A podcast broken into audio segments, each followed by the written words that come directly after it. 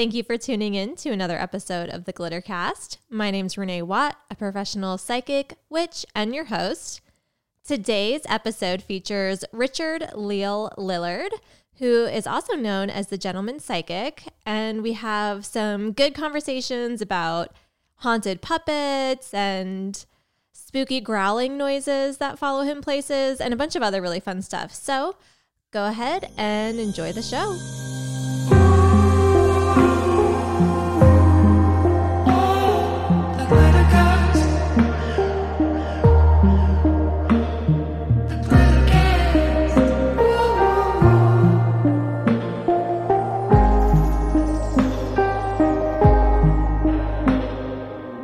Welcome you, Richard Lael.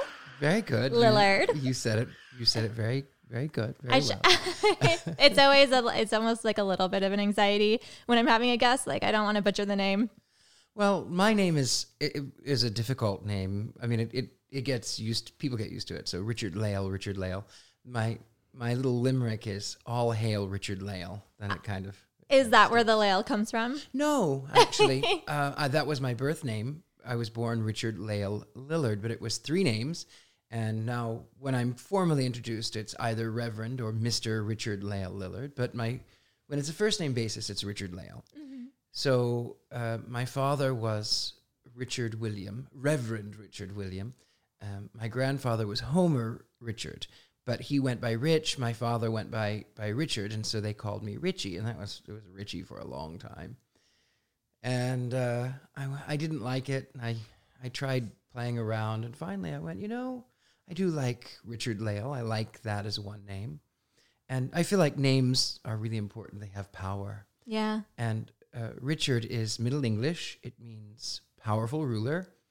Lael is ancient Aramaic, which means of God, chosen Oh. of God, belonging to God.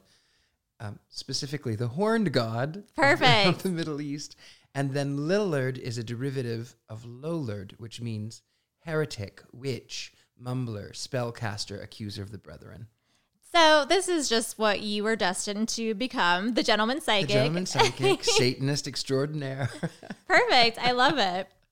I mean, I you look you look like a Satanist extraordinaire just from your just from your aesthetic. Well, you know, I, I, I, I usually wear a suit every single day, and I have since I was a kid. I just liked it, and um, th- you can even see it. Last night, I was painting live on YouTube and just painting sets for my for my haunted puppets, and uh, I was wearing a suit. It was just what I happened to have been wearing. So I, I, I don't dress up. I just do it. right. So you have haunted puppets that you I assume do I have um, I have a collection of puppets, but my three main ones are My Friend the Devil, Asmodeus, and Old Scratch. They are from the 30s. They're Czechoslovakian, and they are rather spirited. Um, so they they will when they want attention, they'll they'll kick the mirror that they they hang on a mirror. They'll kick the mirror, and they you might see their faces change, and they people they give different feelings to different people but I I I love them, and I I found them because of my friend the devil, and that's actually his name, my friend the devil. it's after a nineteen I think nineteen thirteen film called My Friend the Devil, but anyway, that's what that's seems what progressive for 1913. No, it really was. It was. It was so. In 1913, my friend the devil, and um, it, I I had two other 30s 1930s hand puppets. These are marionettes, but I had had two 1930s hand puppets, and there was a witch and a devil, and uh, my friends from my coven came over and and they first he comes comes in. He goes, "Oh, I love that devil puppet," and I said, "Thank you. I love it too." And then she comes in and she says, Oh, I love that witch puppet. And I said, Thank you. I do too. And then we were playing with the obsidian mirror, the black mirror, and she's scrying and she goes, oh, It's really funny. I can see my reflection. I can see you. I can see that lamp. I just can't see those puppets here. I can't see them. And I went, "Hmm, I know why. Hand them over. So she handed the puppets under the table, and I said, These are lovely, but they are yours. That's why they're not in the mirror. They're your puppets. So then it left me going, I don't have puppets now. I really loved them, but I, I don't have the puppets. So I searched out uh, devil puppet and I came up, I found my friend the devil and his brother Asmodeus. And I was just, I, I wish I would have brought them. I do too. I, w- I just, I fell in love with his little face, uh, my friend the devil. He, he looks a lot like me, strangely enough. But I, I went, oh, I just love him. I love him. I love him. And I phoned up a former lover of mine from San Francisco and and he says, "Okay, you have to buy that puppet." And I says, "No, I I need to be an adult. I don't need toys." right. He says, "No, you really need to buy that puppet." I said, "No." He says, "Listen, I haven't seen that spark in your eye in a long time, Uh, and you need to buy it because I feel like." Um, I feel like that they're going to help you in your marketing and they're going to help you in your videos. And I went, no. And he says, no, listen.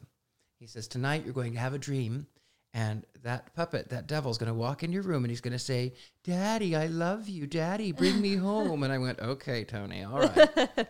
well, that night, my friend, the devil, the, the puppet, walks into my, into my dream and he looks up at me. And in the little nasal voice that he uses, he says, Tell Tony I said hello. oh shit, that's even better than him saying, "Take me home." so I, I went, okay, all right, fine, all right, I'll buy them, I'll bring them home.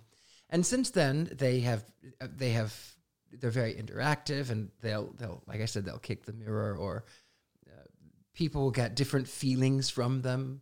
It's usually they're, you know, they're performers, so they're not, they're not evil. They're just, they're performers. So they, they, they like to perform. right. Okay, so you have these two puppets that came haunted. Mm-hmm. Do you ever buy non-haunted puppets and invoke? Yeah, I do. into them? Mhm. Well, I, I I use I use especially these two, my friend the devil and Asmodeus, mostly my friend the devil, in ritual practices. Yes. So I do invoke them a lot. But I do have I do have other puppets that I I, I use for other energy, and then it, de- it depends upon what I'm doing, what I'm calling mm-hmm. in. But my friend the devil, he's kind of fun, and he's a prankster, and he's he, they tell the worst good bad jokes. I mean, they're so Oh my god! So do you feel like you channel like basically like the dialog mm-hmm. I had an I, I had a, um, a similar bad joke experience when I was I was taking like a, a death bath basically. Like I wanted to just be with death and you know let him take what I Yes. wanted to be taken. And um I felt like there was like a banter going and I was like I used to do stand up comedy and I said to um, Death I was like you should help me write jokes. And he said I bet those jokes would kill and then he left like it was done. that is so funny. I love when a sense of humor does come through from the other side. Sorry, Voodoo's like pawing at you. If you need to pick her up, you dogs, can. no, dogs love me. I, I, I, children and dogs, they love me. I guess they can feel the energy. But yeah, she always gets very um like. I gotta, I gotta pick her. I have to pick her up, or she'll like just go crazy. But she, whenever I am doing like a reading or teaching a class or doing spell work, it's like she has to be in my lab. And normally she's fine to go do her own thing. But if it's in the, if like, I'm like, okay, so you're my familiar, I get it. But can I just like, please do this ritual? well, you know, my my friend the devil is funny because um, I, I, he's he's an inanimate object, but he's not, and and he sort of is not my. He's a familiar, but he's not alive. right. But he, he's sort of a homunculus or a you know little human. But uh, he he has his own personality. I bought a I bought a little violin because I thought you know the devil plays the violin. Of course he does. Yes. And I had the hardest time getting that violin to stay in his person. He would throw the, the bow and he would, and I finally had to say, okay, play the violin for me. And then you don't have to play it for a long time. so there's like even negotiation. There's It is like a yeah, it's almost like a it's I don't know, it's just like an interesting relationship and dynamic. I feel like we jumped straight into haunted puppets. Yeah. And I want to rewind a little bit to sort of get a little bit of your origin story. How did you become I mean, what were your first paranormal experiences like? How did you become you, basically? Oh. Well, it was, it, it was uh, I was an odd, strange, weird, unusual kid growing up in the Midwest. right. and um, my mother is uh, of Cherokee descent. My father is they were French Protestants, the Huguenots, who arrived in the 1600s, and uh, also then Native American. So I've got it from both sides. Mm-hmm. And I thought that everybody knew things. I just, I just did. Uh, Right. uh, because it was what my family did. So I, I thought everyone knew things. And I remember uh, I was, I was four, almost five. This was my first like major one. I was four, almost five. And my father came down with Guillain-Barré, French polio. Okay. And uh, he slipped into a coma. Oh my gosh. Yeah, he. W- it was. It was a lot of. You know, my mother was dealing with maybe she was going to be a widow and what was going to happen. They would ask me, "What do you want for your birthday?" Which is New Year's Eve. My birthday is New Year's Eve. And they would say, uh, I, would, I would say, "My father is coming home for my birthday," and they would go, "Oh, bless," Yeah. which is sort of Southern talk for you, dumb kid. You have no idea. Well, my father ended up by. Um, he, he not only slipped into a coma, but he actually died. oh. There's more to it than that. But my father, my father was cognitive. He could hear everything that was going on. And the doctor said, "We've done everything we can do. Notify the family, mark the time of death, uh, cover him up with a sheet. There's nothing else we can do." Right. So he walks out. The one nurse stays behind so that she can fill out the paperwork and and do what has to be done.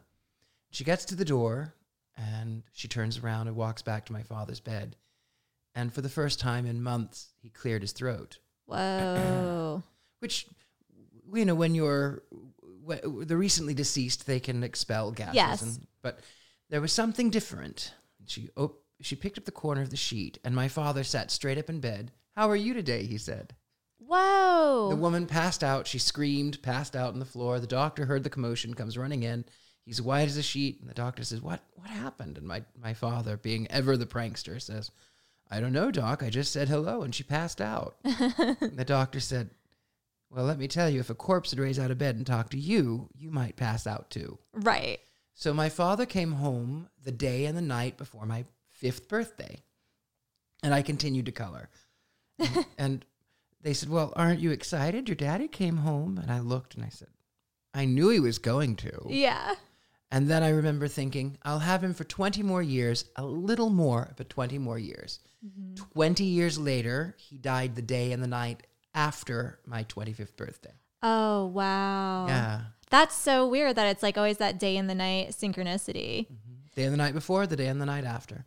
Did you ever talk about how you knew he would be coming home? Did you guys ever like discuss that or was it just like, all right? Well, I, I, I, I have a love hate relationship with uh, the, the religion that I was was raised in. Yeah, I understand that. So I, I was raised Pentecostal. Okay. I'm not too familiar. Well, well, they're they're it's a- it's a strange. There's different sects of it, but they're they're the, the overarching is that they they speak in tongues. So you know they all Oh, go, okay. Hasiai, Lodiai, blah blah blah blah blah. Yeah, yeah, yeah.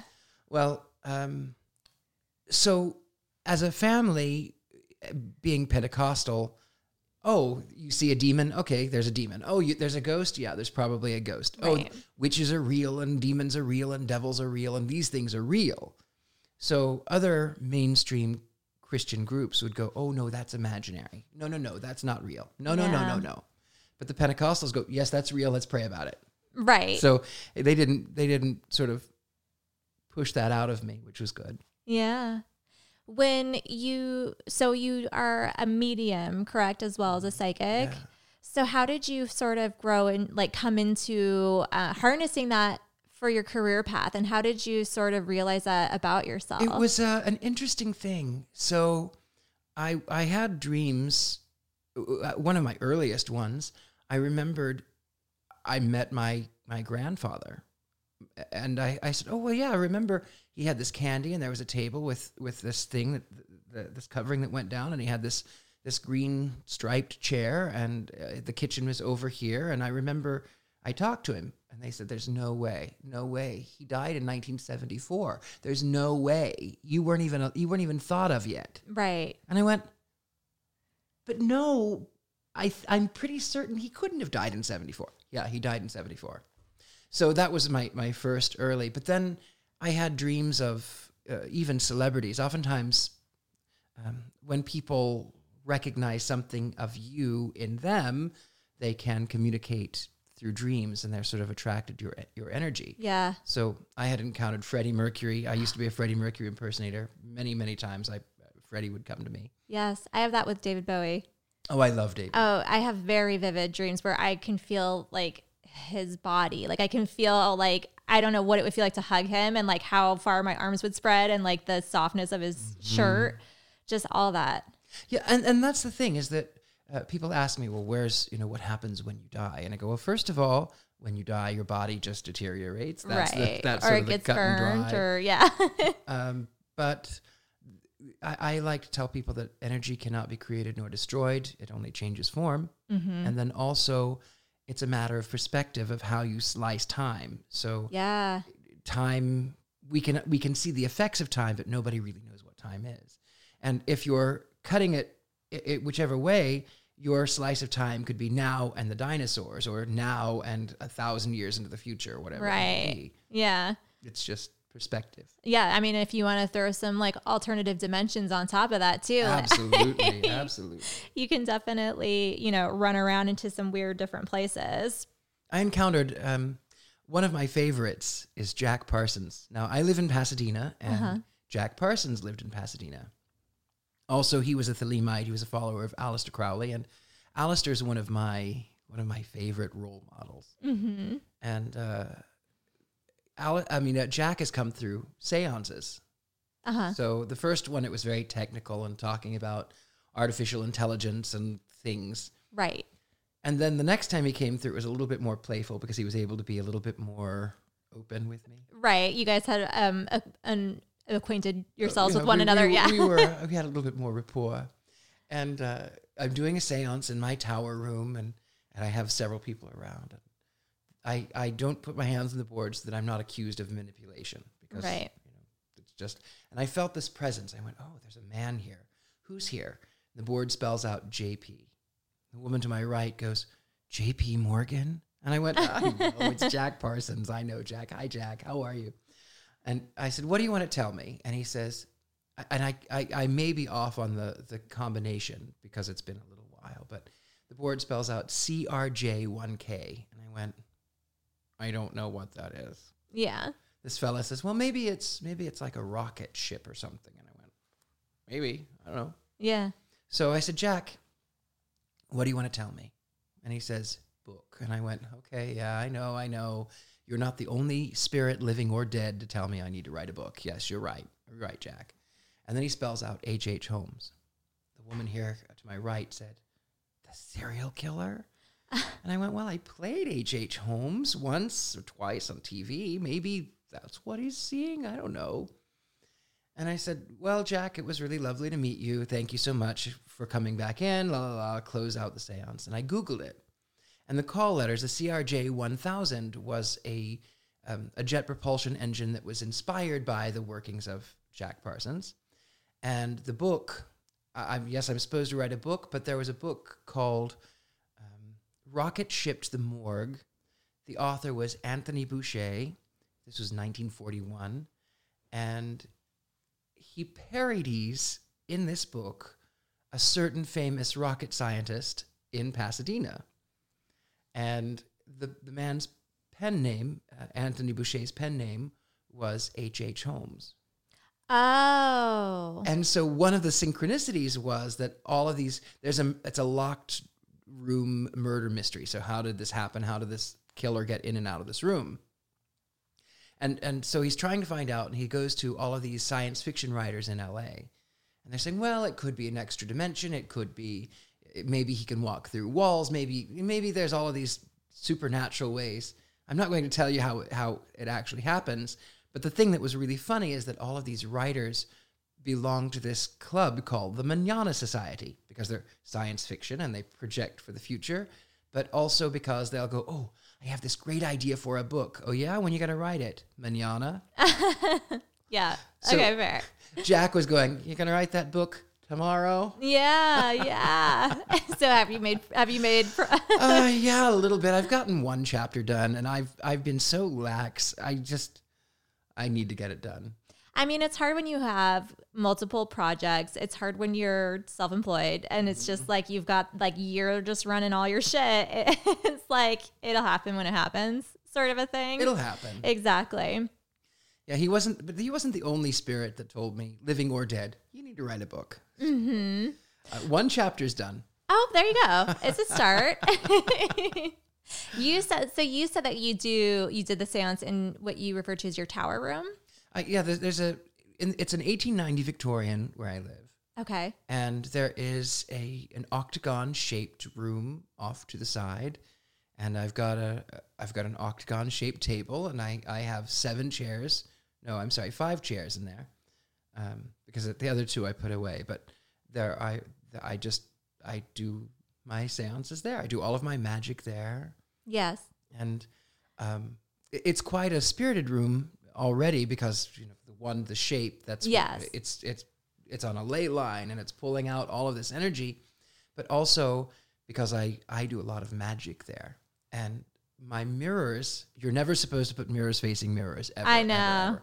but I do it in this room because I want to conduct energy and I want it to travel Right. Right. Right. Right. so the mirrors will when I'm when I'm working will start to shake Yeah. And there's no earthquakes. It's just It's just the magic. magic. one time I did um one time I did a ritual and like 10 minutes after there was a tiny earthquake and I was like was that me? Like you know what I mean? Just like when stuff happens like that you're like was it me? it could be. Yeah. Could be. it felt like I don't know, felt like more than um do you ever have sort of like weather or weird stuff happen that corresponds with your magic? Usually, Yeah. usually, I, I have found that um, you have to be very specific in your magic and your Right. words, because sometimes you can open up cans of worms that you weren't intending. Right. So, uh, so as far as weather phenomena, you know, not really. Usually, it's just a little rumbling in the room, but I've learned to be very specific with my with my dialogue. So that you don't bring in something that you don't care for. Mm-hmm. Do you have? I'm like, do you have an ex, an experience that you would reference? Well, there's a couple. Um, so more recently, there, I went up to this this place called Satan's Castle here, and that's like two hours outside of L.A. What is it? It's an old turn of the century mansion that is just the foundation, and Oh. it's high on this this mountain peak, and it has this pentagram shaped tower, and everyone is saying, "Oh, it was satanic," and that there were rituals that was there, and and they, there were secret tunnels that went down to the Catholic Church. Most of that is BS, frankly. Right.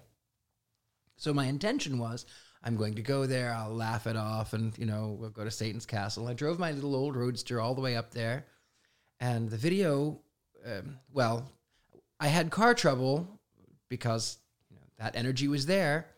I come back home, and I edit. I go to edit the videos, and there's just grumblings, growlings, and grumblings, and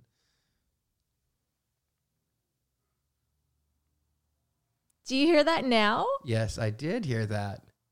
That was crazy. Yeah, that's funny.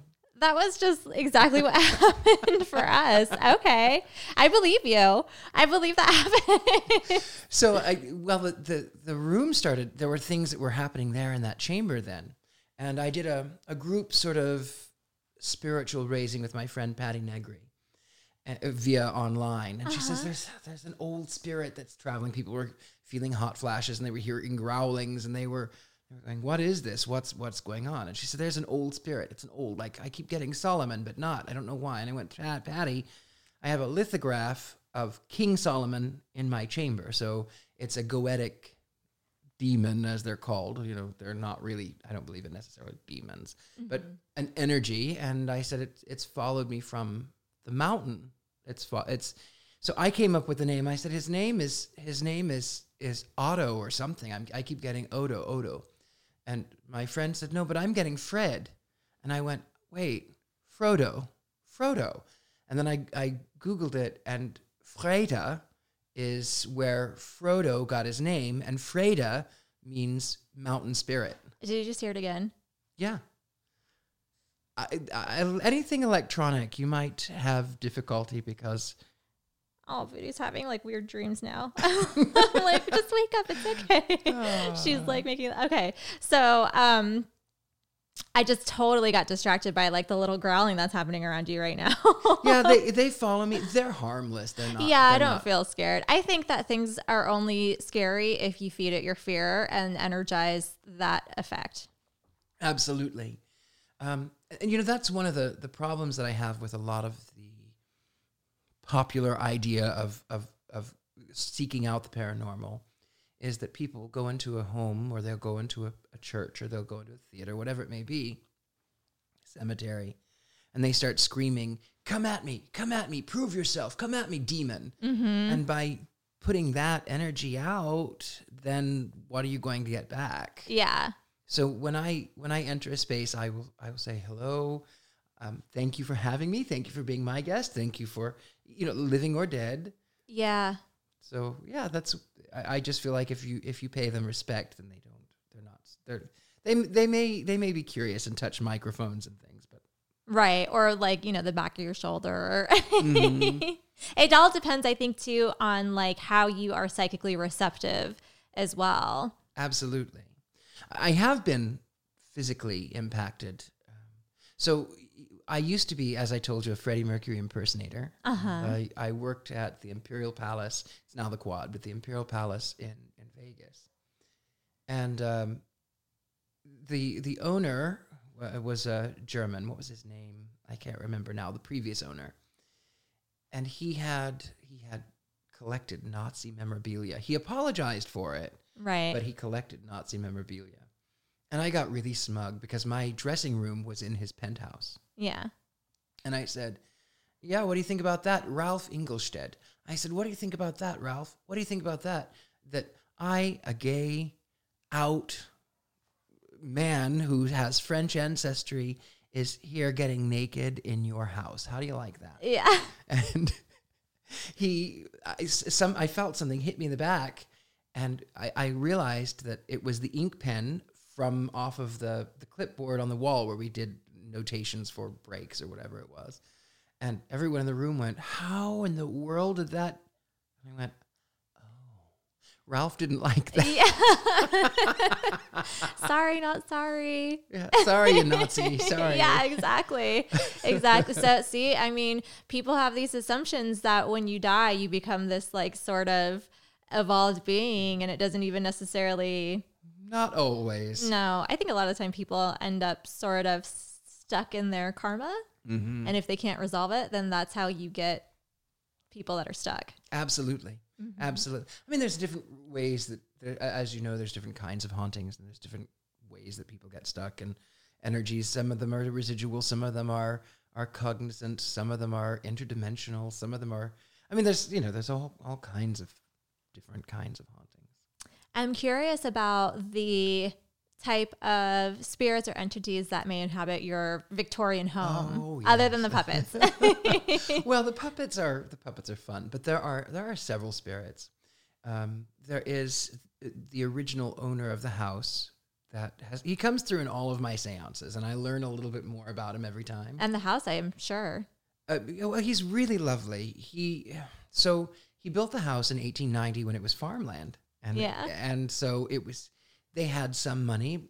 The house probably must have cost, I think, four thousand dollars to build, which doesn't seem like a lot, but it was around a hundred grand in 1890. So right. it was.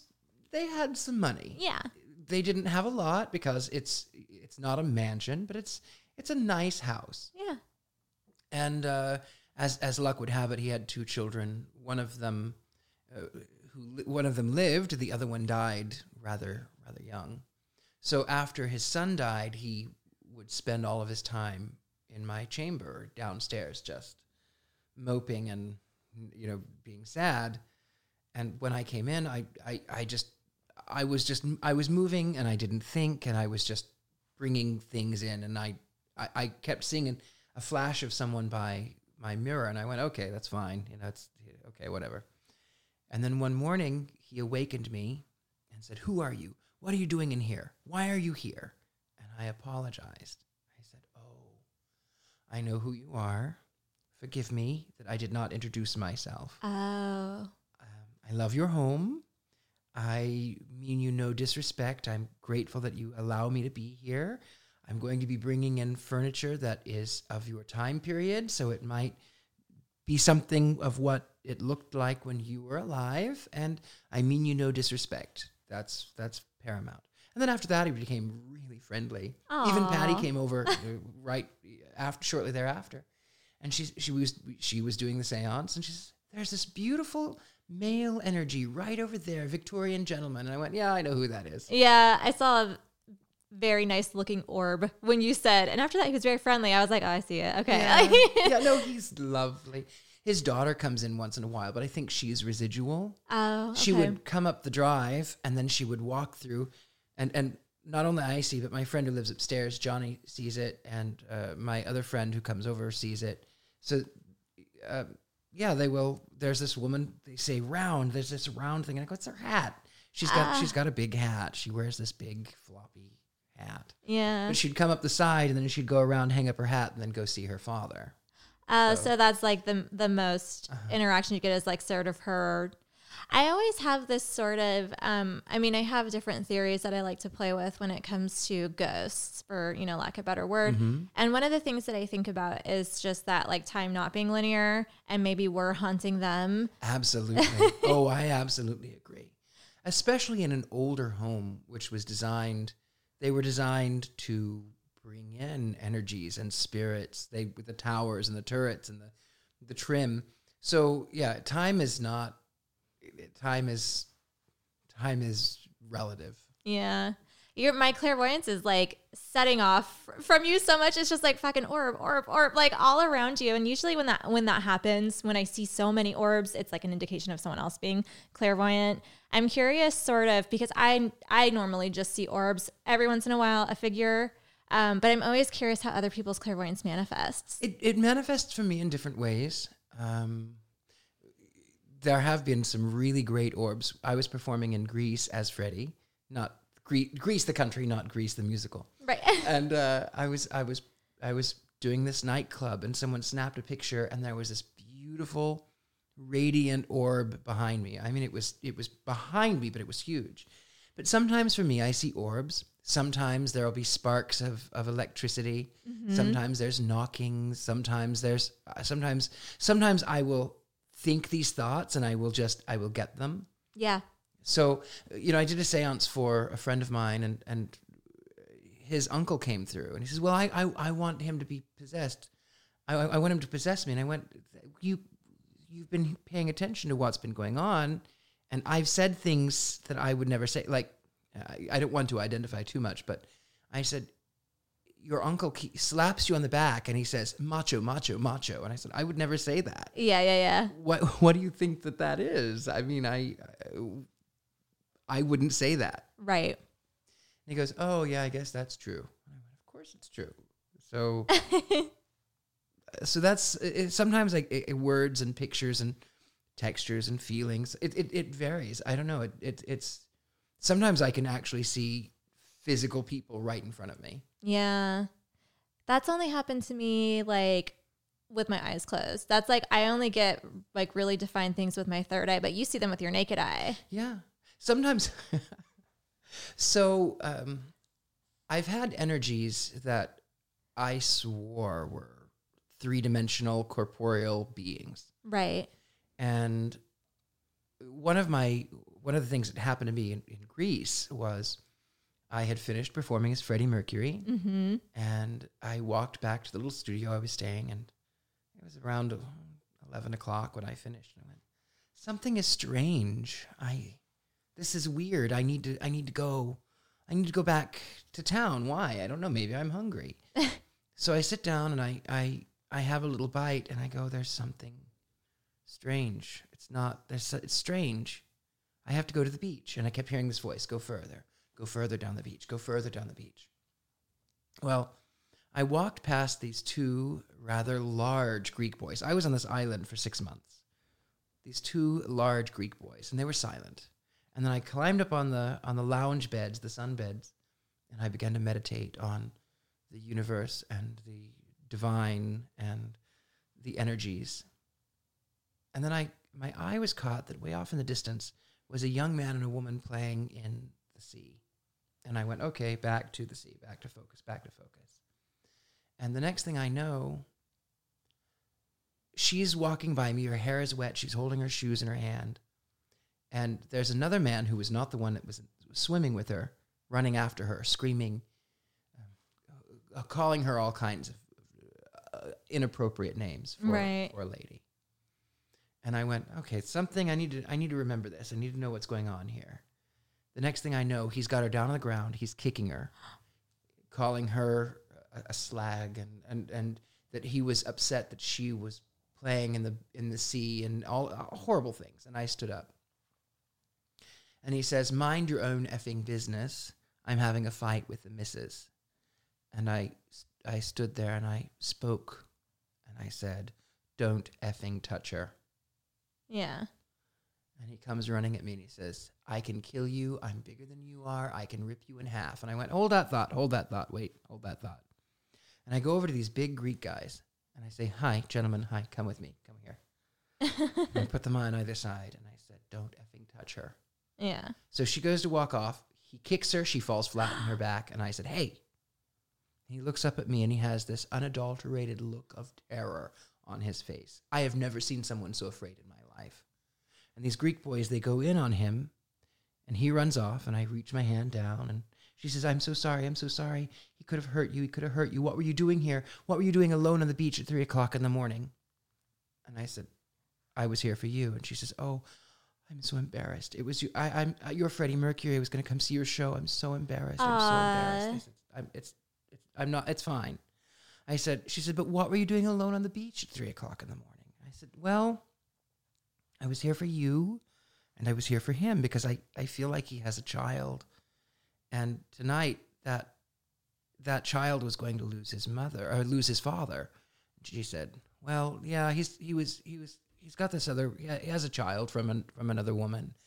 And I said, "Well, I don't know what I don't know if you were going to kill him or he was going to kill you, but somebody was going to die tonight, and then that little boy was not going to have dad in life." And uh, so we sat and we talked for a little bit, and then the man came sheepishly back, like really, you know, shy and looking down, Quite the contrast. quite. And the, woman got really nervous, and I said, "It's fine, it's fine. I'm not afraid." I said, "You go back to the hotel." And he says, "He says I won't hurt you." And I said, "I know that. Yeah. I wasn't afraid of you 30 minutes ago. Why would I be afraid of you now?" Right. And he says, "That's why I came back. I'm bigger than you are. I really could have hurt you.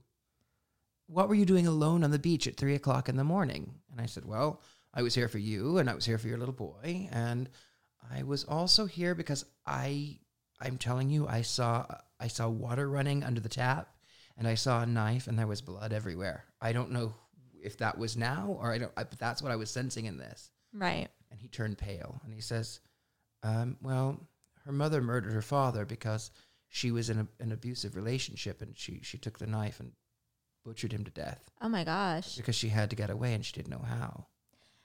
And, I, and then it, I realized that both of them had asked me, What were you doing alone on the beach at three o'clock in the morning? Yeah. And then I remembered that when I looked and saw him running away, I didn't see those Greek men anymore. I was wondering. I was like, why were they there at three in the? so these were just like, was in that. I mean, that I guess would also explain too why he was so, so afraid. Mm-hmm. You know, you. Pro- I mean, it sounds like you kind of broke a generational pattern. I You know what. I mean? Like some real trauma. Well, and I told him, I said, you know, you are neither one of you. You you say you love her, but you this is not love, No. and and you need to separate. He says, well, I was just so jealous because she she was happy in that sea, and I wished it was me making her happy. And I said, but that's not How you do it? that's not happiness. Yeah. And I said, you need to. I don't know what happened. They left, you know, back to England. But I said, I don't. This was not. This is not the way you. This is not the way you show love. Yeah. So maybe I did break a generational. I, Cycle. yeah. I mean, if there was that happening, you know, with a parental unit, Oh yeah. Yeah. I am I'm curious because I, I mean, you must have been an extremely established Freddie Mercury impersonator if you're going and doing overseas shows. You know, the universe has the universe is always. in- I- I'm I'm always amazed by the way that it happens. So um, the first time I was ever called Freddie was I did Sweet Charity. I mean, we're talking twenty years ago, and they they put a mustache on me. and They went, "Oh my God, you look like Freddie Mercury." And I went, "Okay, yeah, I, I kind of know. You know, we will rock you. Okay, what's that?" But I don't know. So I started listening to the music, and then people started going, "Oh my God, really? You look like Freddie Mercury. Oh my God, you. Oh my God." And then Freddie start was coming to me in my dreams, and um, I moved to Vegas. I became a hairdresser, and I hated it. and a client comes in and he says, "You know, you kind of look like Freddie Mercury, and if you could sing, you could make some money." And I went, "Well, I, I used to." yeah. And he says, "Let's do it." So then I he got me the job at Imperial Palace, and I got tired. I got tired of being treated like a dancing monkey Yeah. because it, it- I I had to sing and deal blackjack. Oh, Jesus. Yeah, that's excessive. in a casino. While so- not breaking character. exactly. So my the early part of the week, my voice was clear and bright, and by the end, I sounded like Mama. Yeah. Well, especially with like sm- like cigarette smoke. All of that. yeah. So I uh, I bought a one way ticket to London. They said, "Oh, you can't just go to London." And I went, "Oh yeah, watch me." So I get to England. Now, mind you, it had only been on a couple of little minor things. I had not really done anything at this point. And I get to England, and in customs, the woman says, "Wait, don't I know you?" And I went, "No, darling, I don't think so." she says, "No, I know I've seen you before." And I went, "Nope, that's not possible, dear." And she says, "No, I've seen you on the telly. What you been on?" I went, "I don't know. I've been on lots of things. I'm, I, you know, I'm, I'm a celebrity." She says, "Yeah, but what?" I said, "American things. You wouldn't have seen them." She says, "No, I know I've seen you." And I said, "I don't know, darling, where my face has been. I'm a celebrity." and she took the, the, my my passport and she stamped it. Enjoy your stay, which they never they never do that in England. They never ever ever do that. So I was doing fairly well. I had you know I had made decent money up to that point, and then I didn't realize that the pound was double the dollar, and I was Oh. I went through a lot of money Yeah. because I just did.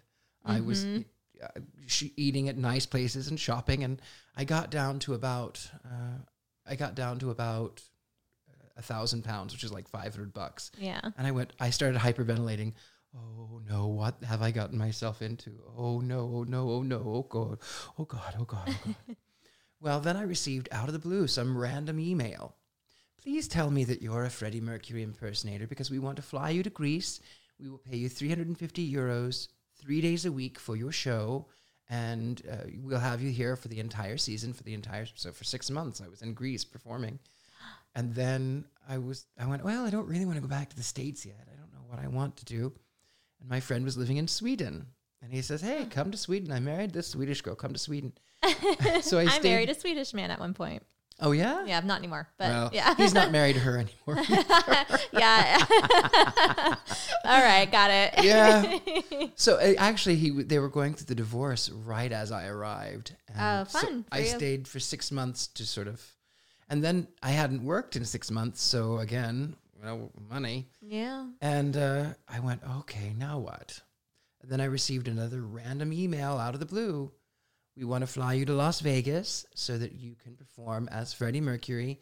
We'll pay you X amount of money plus airfare. And I went, great. And then that got me back to the States, and that was what moved me to, to San Francisco. And, and then I'm here Were you performing as him before or after he died? after. After. Did- So, and he was coming into you to dreams. So this is like you were not seeking this. It was almost like he was like, "Hey, someone like someone's got to do it." yeah. Well, he was really funny. Um, so I, there were there was one dream in particular that I have to go back to. So we'll talk about that one. But this one w- was one that was it was really it was who he was. I was twenty, I was twenty four, and I, I was the first time intimate with anybody because you know I was a Pentecostal and I didn't want to go to hell. I Yeah. know. Roll my eyes at that. But I had this dream where I was going up this mountain. It was really cold and there were these it was sort of like the Carpathian Mountains in Dracula. And I get in to this home and it's actually my childhood home. And around the corner comes this very gaunt, very thin, very pale man.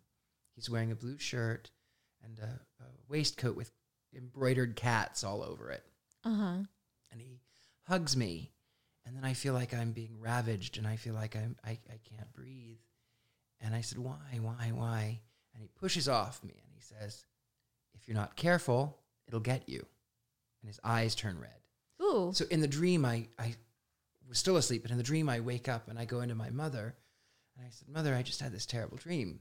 And course, she's my dream mother. She's Yeah. so she says, "Well, it was a dream. Sit down here next to me." And then she rolls over, and her eyes turn red. She says, "I told you it was going to get you. I told you it was."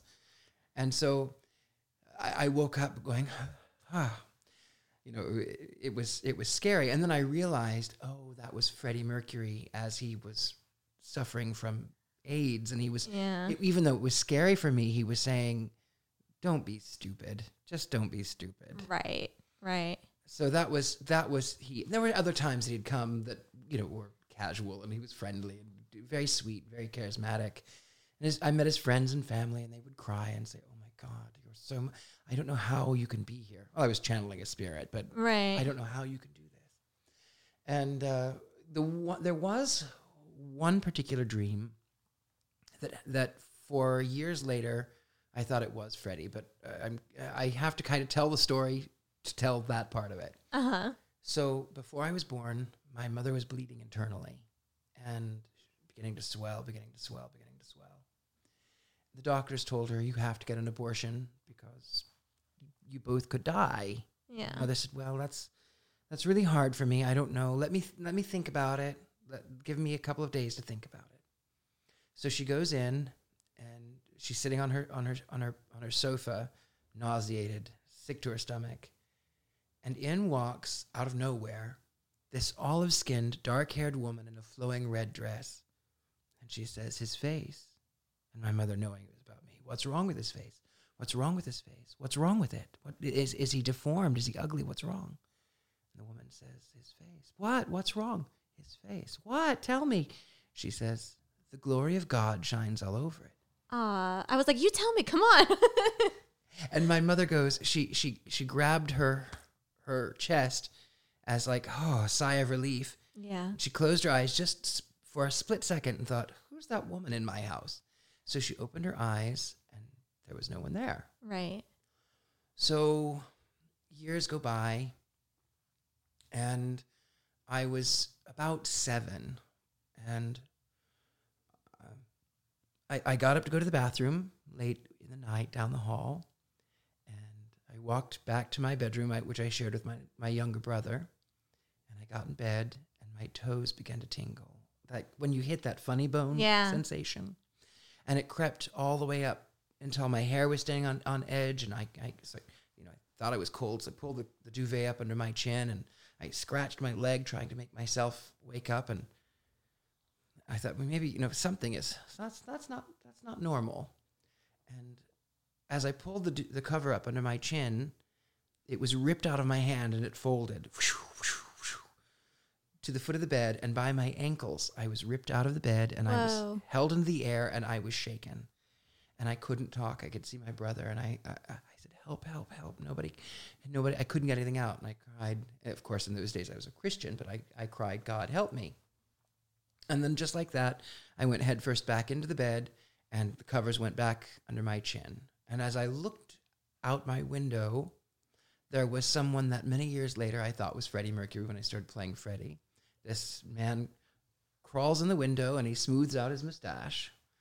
And then I fly into that body, and then I, I go into this other alternate dream state, which, you know, that's not relative to the story.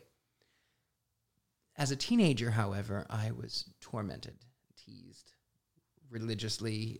Everywhere I, I had no respite. I couldn't go to church. I couldn't go to school. I, I couldn't even go home where my brothers would, you know, they would they would make snide remarks. And I I cursed myself by this point, I had moved across the hall into my sister's old room, and I came out of the bathroom, and I looked in a, in a silver mirror I had behind the door, an old one, and had red red candle sconces on either side. I lit those candles, and I looked in that mirror, and I said, "I hate you. Aw. You should have been aborted. You should have died when you were seven. You should have not. You should not exist." And I went to bed crying that it didn't work. Aw. Well, that's when the story gets really kind of strange because, you know, it's been many years since I was 15. Many years. And I have this dream. It, it's flashes. And someone is being held in the air, being shaken, and I can't see who it is. So I go out the room and I go down the stairs and I go climb in the window and I smooth out my mustache Yeah. to see who is is getting shaken. And I look in, and lying in the bed is my younger self, the seven year old. Yep. He's being comforted by the woman in red with the, the olive skin and the flowy hair. Oh. And she looks up at me and she says, You did this. But by this point, I was 15. And he said, My 15 year old self said, No, no, I would never. And she says, Listen, it's his skin under your under your fingernails and your teeth marks on his arm because I also had bit bit my arm to to wake up. And he went, No, no, no, no, no, no, I wouldn't. And then she takes that this goddess, this divine energy, takes this 15 year old boy and hugs him.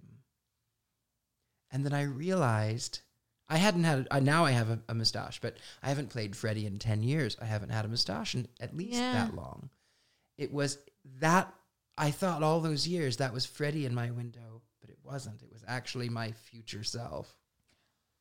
I've attacked myself. I've had future se- like self attack past self. It's really a mind fuck when you realize that you gave yourself uh, sleep paralysis, oh, night terror, all that stuff. And you're the only person I've ever spoken to who had done that to themselves before. Well, we forget how much magic that we have. We we as people, and when Yeah. we're when we're teenagers, especially, we go through feeling fat and feeling rejected and trying to fit in and hating our lives and hating who we are and wanting to die. We, as sad as it is, it's a human condition. Right. and it doesn't happen to everybody, but it does happen to a lot of people, and so they, they, they we curse ourselves with night terrors and with Yeah. bad dreams and with our future selves, and then we come back and we go, "Oh, I did that. Oh, hmm. Yeah. oops." Yeah, I I feel like I needed to like not sober me was attacked by sober me. so, uh, but even but even then when I sobered up and I realized it because I don't really know how time loops work, I like did I did the okay, I'm going to send me back now because I didn't want to undo this like potent dream that, you know, had an effect on me getting sober. yeah. It's interesting. It makes you wonder too, like, you know, I felt like I had to from the future send something to the past because I made that connection.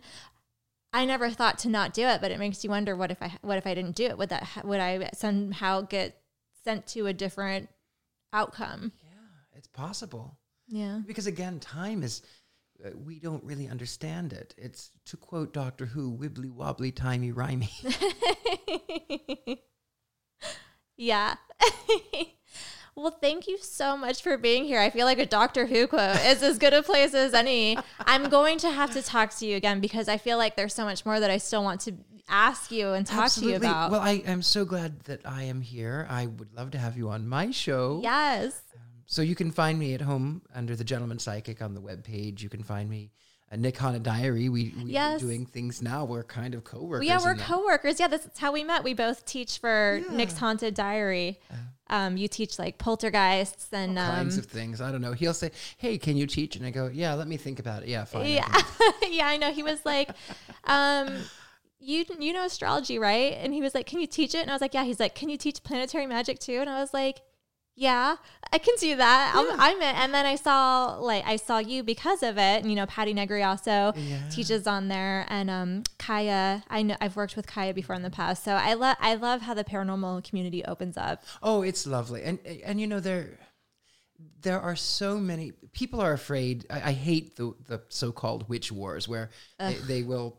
I think it's juvenile and high school and and okay, you don't like somebody, you know, you don't have to you don't have to work with them and you don't have to be near them. But the whole, oh, I'm going to put a spell on you. Oh, I'm going to come on. You know, No. there's, there's it stems a lot from jealousy and the paranormal world is really opening up and really it is a community and we can support each other and we can there's plenty to go around Yeah, this is really pertinent to something that I've dealt with over the summer where I'm I'm I'm like, yeah, you don't need to be like casting against someone else cuz the thing is, in my opinion, a skilled witch is going to understand that it's more valuable if you put your energy towards your goals versus like taking someone else down. Now I will fucking throw a reversal. oh yeah I'll throw a fucking reversal. but I'm not going to cast. I'm not going to cast unprovoked. no, no. well, thank you again. Do you um did you plug your Instagram as well? oh yeah well you can find me everywhere um, under richard lael lillard on facebook instagram twitter youtube also the gentleman psychic under all of those places too the website thegentlemanpsychic.com i'm you know i'm easy if you look for richard lael lillard or the gentleman psychic eh, trust me i'm on there excepting for i think that thing called twitch i think i, don't- Okay. I mean i don't know i don't even know There what are that too is. many things now. I think I think a twitch is what what happens when people ask me, "Why are you a Satanist? Do you actually believe in the devil?" I yeah. Think that's what, that's oh my gosh. See, that's what we have to talk about next time because there are so many different types of oh, Satanists, no, even. So we'll ha- we'll have to put a pin in it and have you back to talk about. I look forward to. All right. Awesome. Well, Oh, thanks. fabulous. You're thanks welcome. again. Thanks again for tuning in, guys. You can find me online at rainbowglitterstar.com, on Instagram at Rainbow Glitter Star, for the podcast at the Glittercast. Uh, you can also find me on at Betwixt the Shadows, which is my weekly live stream every Wednesday at YouTube. At 7 o'clock, I sit down with Sal from The Crooked Path and we answer all of your questions about the occult, esoteric, and psychic abilities. So please, if you haven't checked that out yet, do so. I am offering a special for people who mentioned the Glittercast. If you would like to book a one hour reading, I'll be knocking $20 off those. Uh, I will also honor this uh, for gift certificates if you're looking to buy something special for your witchy friends and delight in all everyone you see. I hope you guys are having a wonderful week. I love you. Bye.